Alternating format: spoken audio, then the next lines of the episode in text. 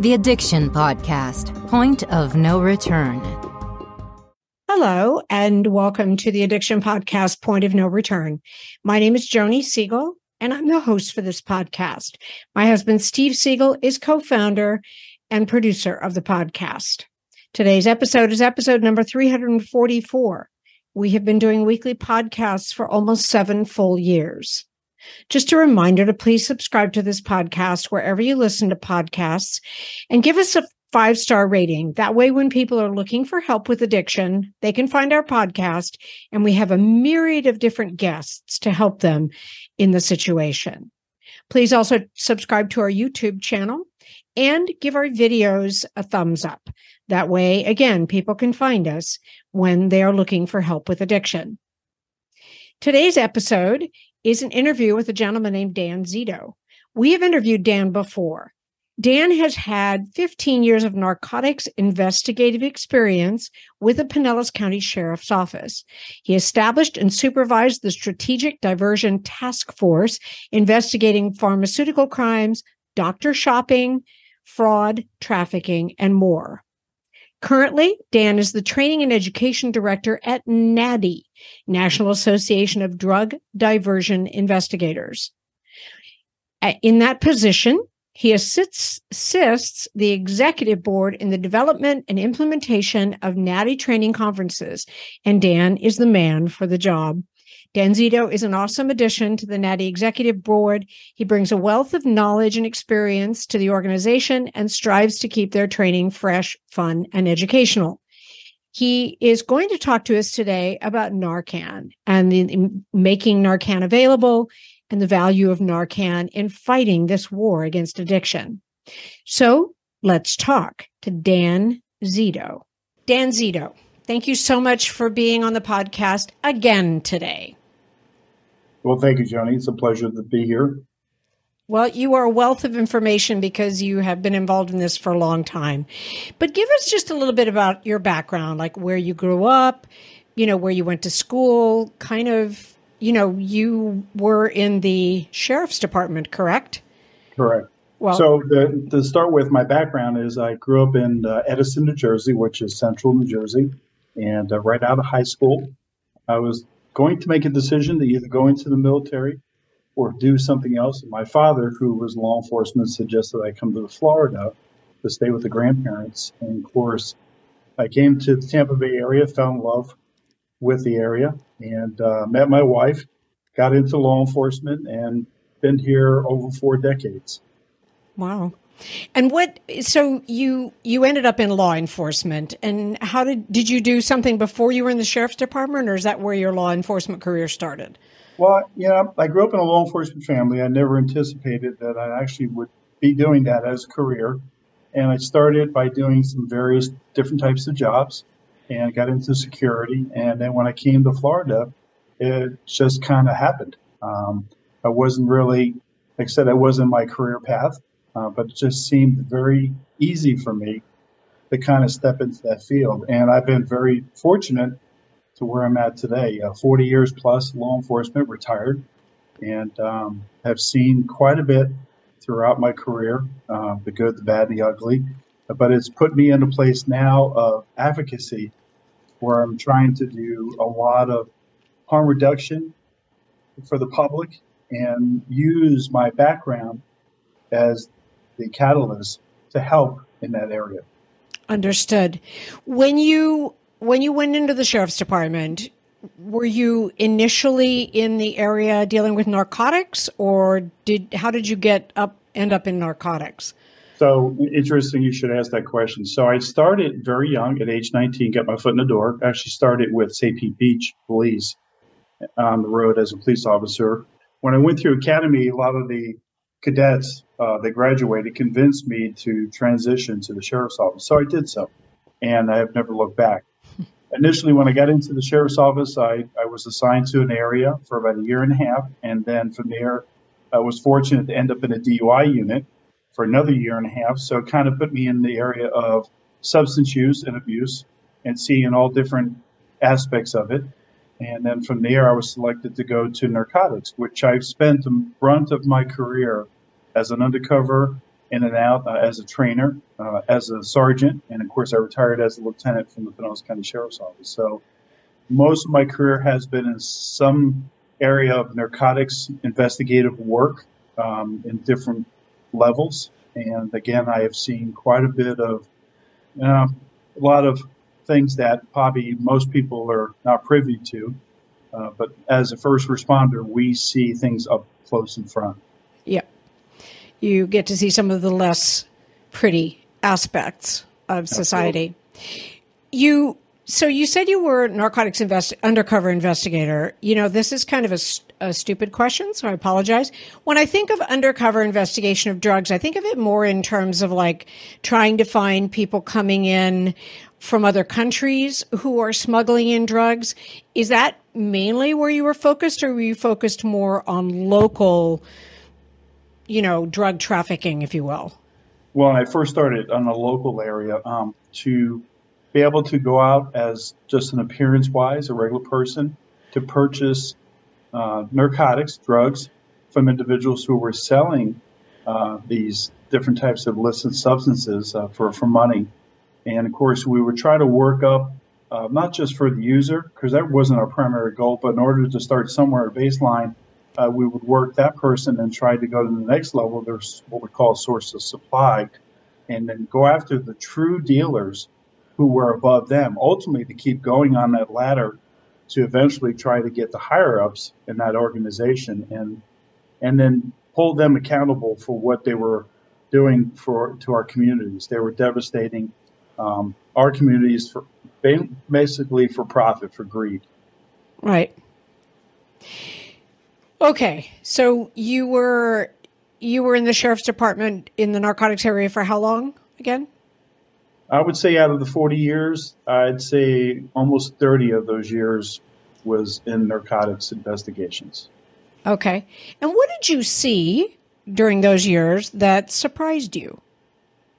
Well, initially, we would see individuals doing drug deals in their own homes um, while their families were within close proximity, or they would meet us in a parking lot and bring their children with them or mm. to a business.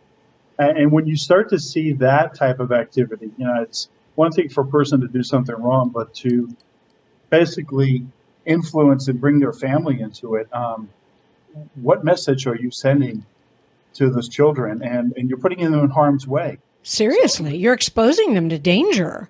Correct. And then we would also see the same individuals that would get into trouble time and time again. And of course, realizing that they're going into the system, they get arrested and then go into the system and then come out, and then same thing would happen again. That there had to be a better way of trying to help that person to where obviously the, the incarceration wasn't the end all. Right, right. I remember we spoke to Pinellas County Sheriff Bob Gualtieri, and he explained you're not gonna you're not going to enforce your way out of this particular situation. So you're in you're more now in education, right? Tell us what you're doing now. What what's what is what's your current project you're working on? Well, my current project I'm working on right now as a naloxone Narcan instructor.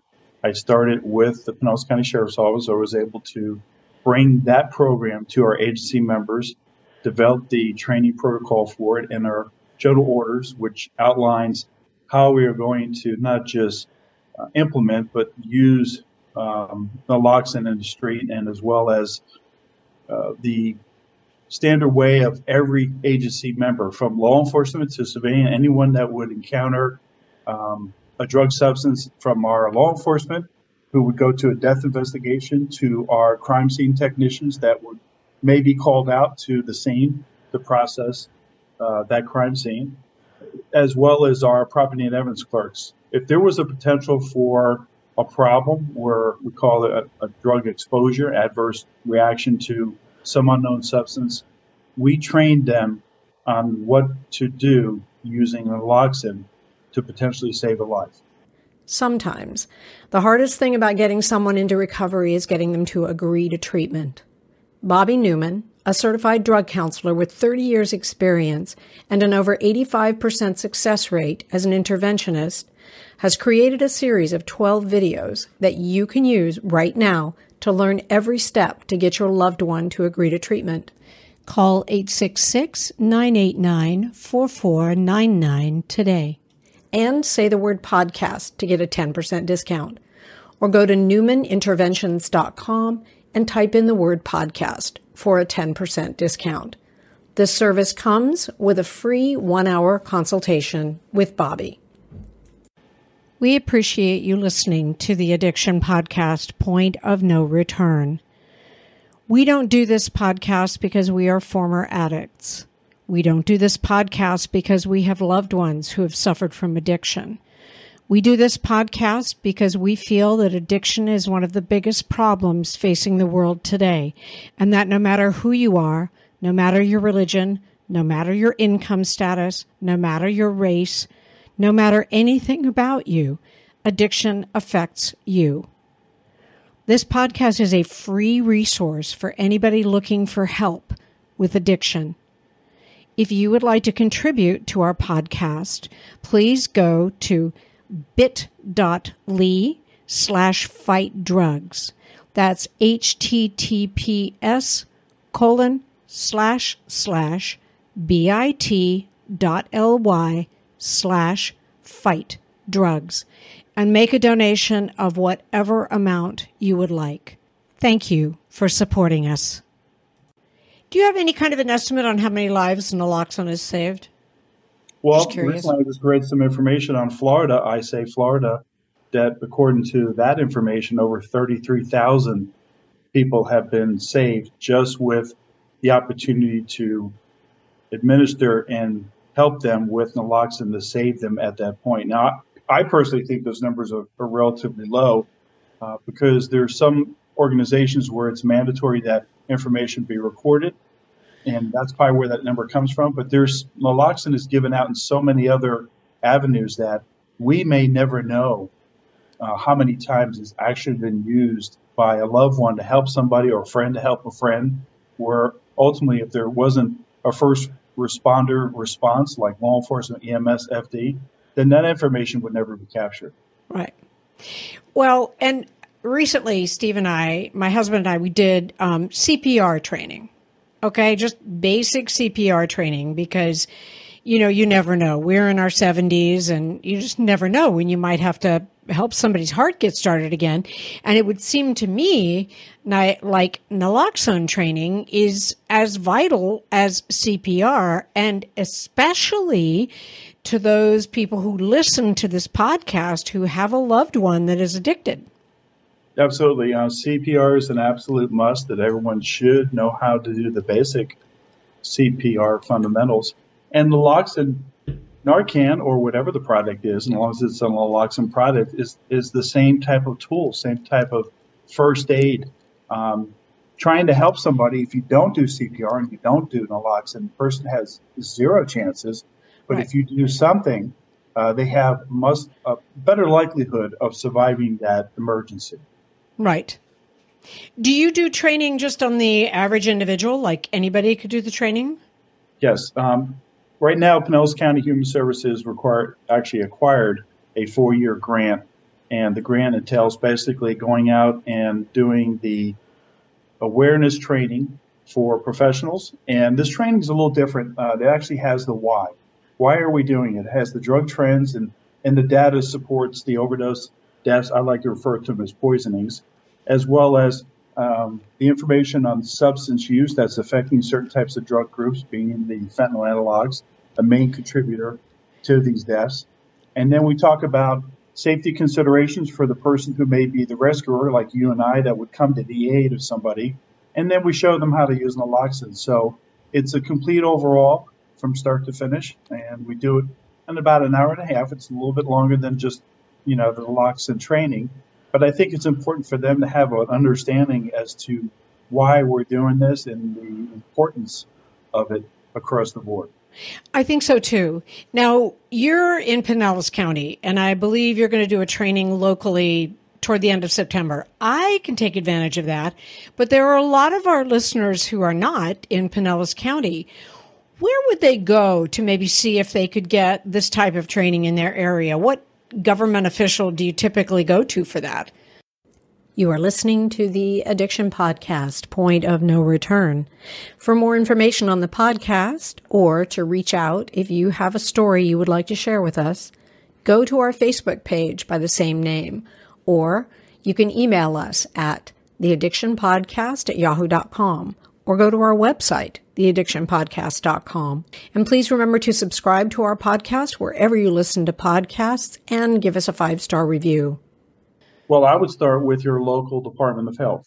Okay. Like in Florida, uh, you could walk into any Florida Department of Health and just ask for naloxone and obtain it for free. Now, you could always go to any pharmacy, and the laws have changed where no longer you need required to have a prescription from a, a doctor, where you can go in and just ask for it and either self-purchase it or get it through an insurance if your insurance will cover it and then get the naloxone that way. So there's a variety of different ways to obtain it, but in order to get it maybe for free, I'd start with your local Department of Health and where they're at.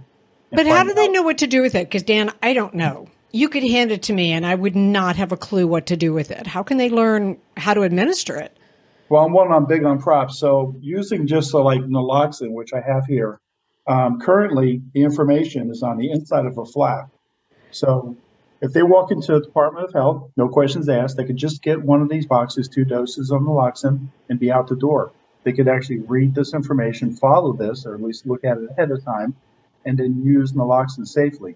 Or they can actually talk to the representatives at the Florida Department of Health, and I'm sure they would walk them through the steps and some training opportunities. And then there's other online training opportunities that you can take without ever leaving your home uh, that you can actually brush up on what to do and what to expect using naloxone online. Online. Okay. Are, Dan, are you finding that with the whole influx of fentanyl um, and fentanyl analogs coming in over the border, that naloxone is being used even more than it was? I think it's being used more than ever. Uh, my biggest concern is that uh, naloxone has been around for a long time, and there's different products, and I'm going to refer to Narcan and I don't work for any of these companies.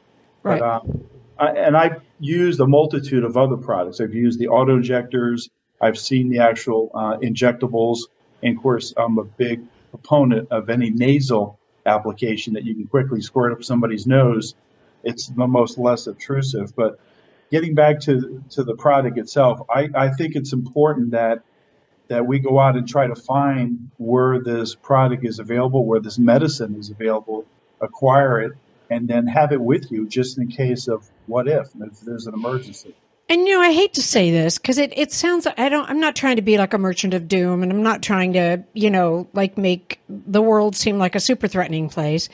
But truthfully, if you have a teenager in your house, it's not a bad idea to have it because you know, these kids, they're going online and they're thinking, oh, someone says, I'm going to try, you know, you should try Xanax. And so they decide to buy a Xanax off social media and it's laced with fentanyl. And if you as a parent, and I know the parents think it never going to happen to my child. Well, every single parent probably that has lost a child to fentanyl said the same thing. It won't happen to my child. And it doesn't cost you anything to just have Narcan in your medicine cabinet just in case. You're absolutely correct. Um, I've met so many families that have been devastated from the loss of a loved one, mainly their their child, adult child, uh, teenager, very young teenager. The first thing they all tell me is that they did not know the dangers of fentanyl. They had no idea. They understood the basic concepts of things to teach their children as they were growing up. Right. Look both ways before you cross traffic. Don't touch the stove when it's hot. But how can you prepare yourself and how can you you educate your loved ones if you don't know about something? And then obviously a one time could be a tragic outcome. And again, meeting these families and, and listening to their tragedies, it's it's astounding. It truly is. It's devastating. And um, there was one woman, I, I I'm so bad at remembering. We do so many different interviews, and you know, her child was alive and could have been helped with Narcan, but wasn't, and then died. So, anybody listening, you need to have Narcan in your house. If you have a loved one that's addicted, um, or if you've got teenagers and you don't really know whether they are or not, I would say just have it in your medicine cabinet, just because. You know, the Joni, the best example I can give you, and again, I'm big on props. Naloxone is just like this the fire extinguisher. You know exactly. You, need it. you know you need it. You hope the day never comes that you have to use it, but when it does, you're so thankful you have it. Yep. And I'm a firm believer if you have if you have it, chances are you won't need to use it. But if you don't, I can pretty much guarantee you will. And if you don't have it, there you go. Dan, you um, you do this in your retirement. I mean, I'm sure you get paid, but still, you do it because you you care about our society and you care about the effects of drugs. And I appreciate everything you do. Well, I do, and it's not about the pay. You know, there's a lot of community givebacks that I participate in. If I can go somewhere, especially if it's an hour or two traveling, there's no cost, and right. and I'm actually going to be involved with several youth groups here in the near future where I'm going to be coming in and talking about fentanyl. And I title it Fentanyl, a Silent Killer. And I'm going to let the videos do the work for me, the peer to peer of kids that talk about it and show them the stories. Uh, I was just on the phone with uh, mom, Amy Neville, uh, who lives out in the California area that lost her 14 year old son, Alex, to a counterfeit fentanyl pill that he obtained off Snapchat. Unbelievable. So we know we it happens. And and unfortunately, it's and I, I hate to say this, but it is going to happen at some point again.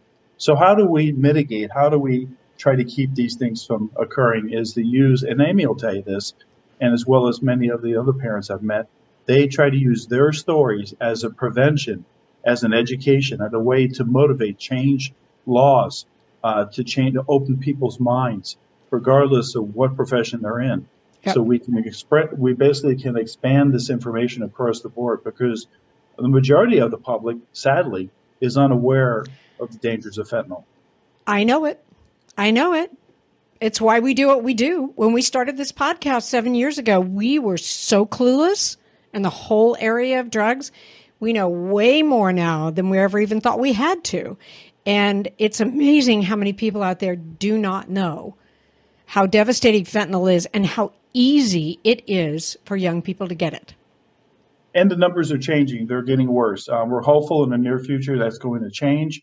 But as I update the content that the education I provide, you know, a, a year ago it was like 73% of synthetic opioids, mainly the fentanyl analogs, were the drivers of these deaths, these poisonings. And then about two months ago, it changed from 73 to 82 and a half. And now I looked at the information again on the CDC. Now it's at 88%. Wow.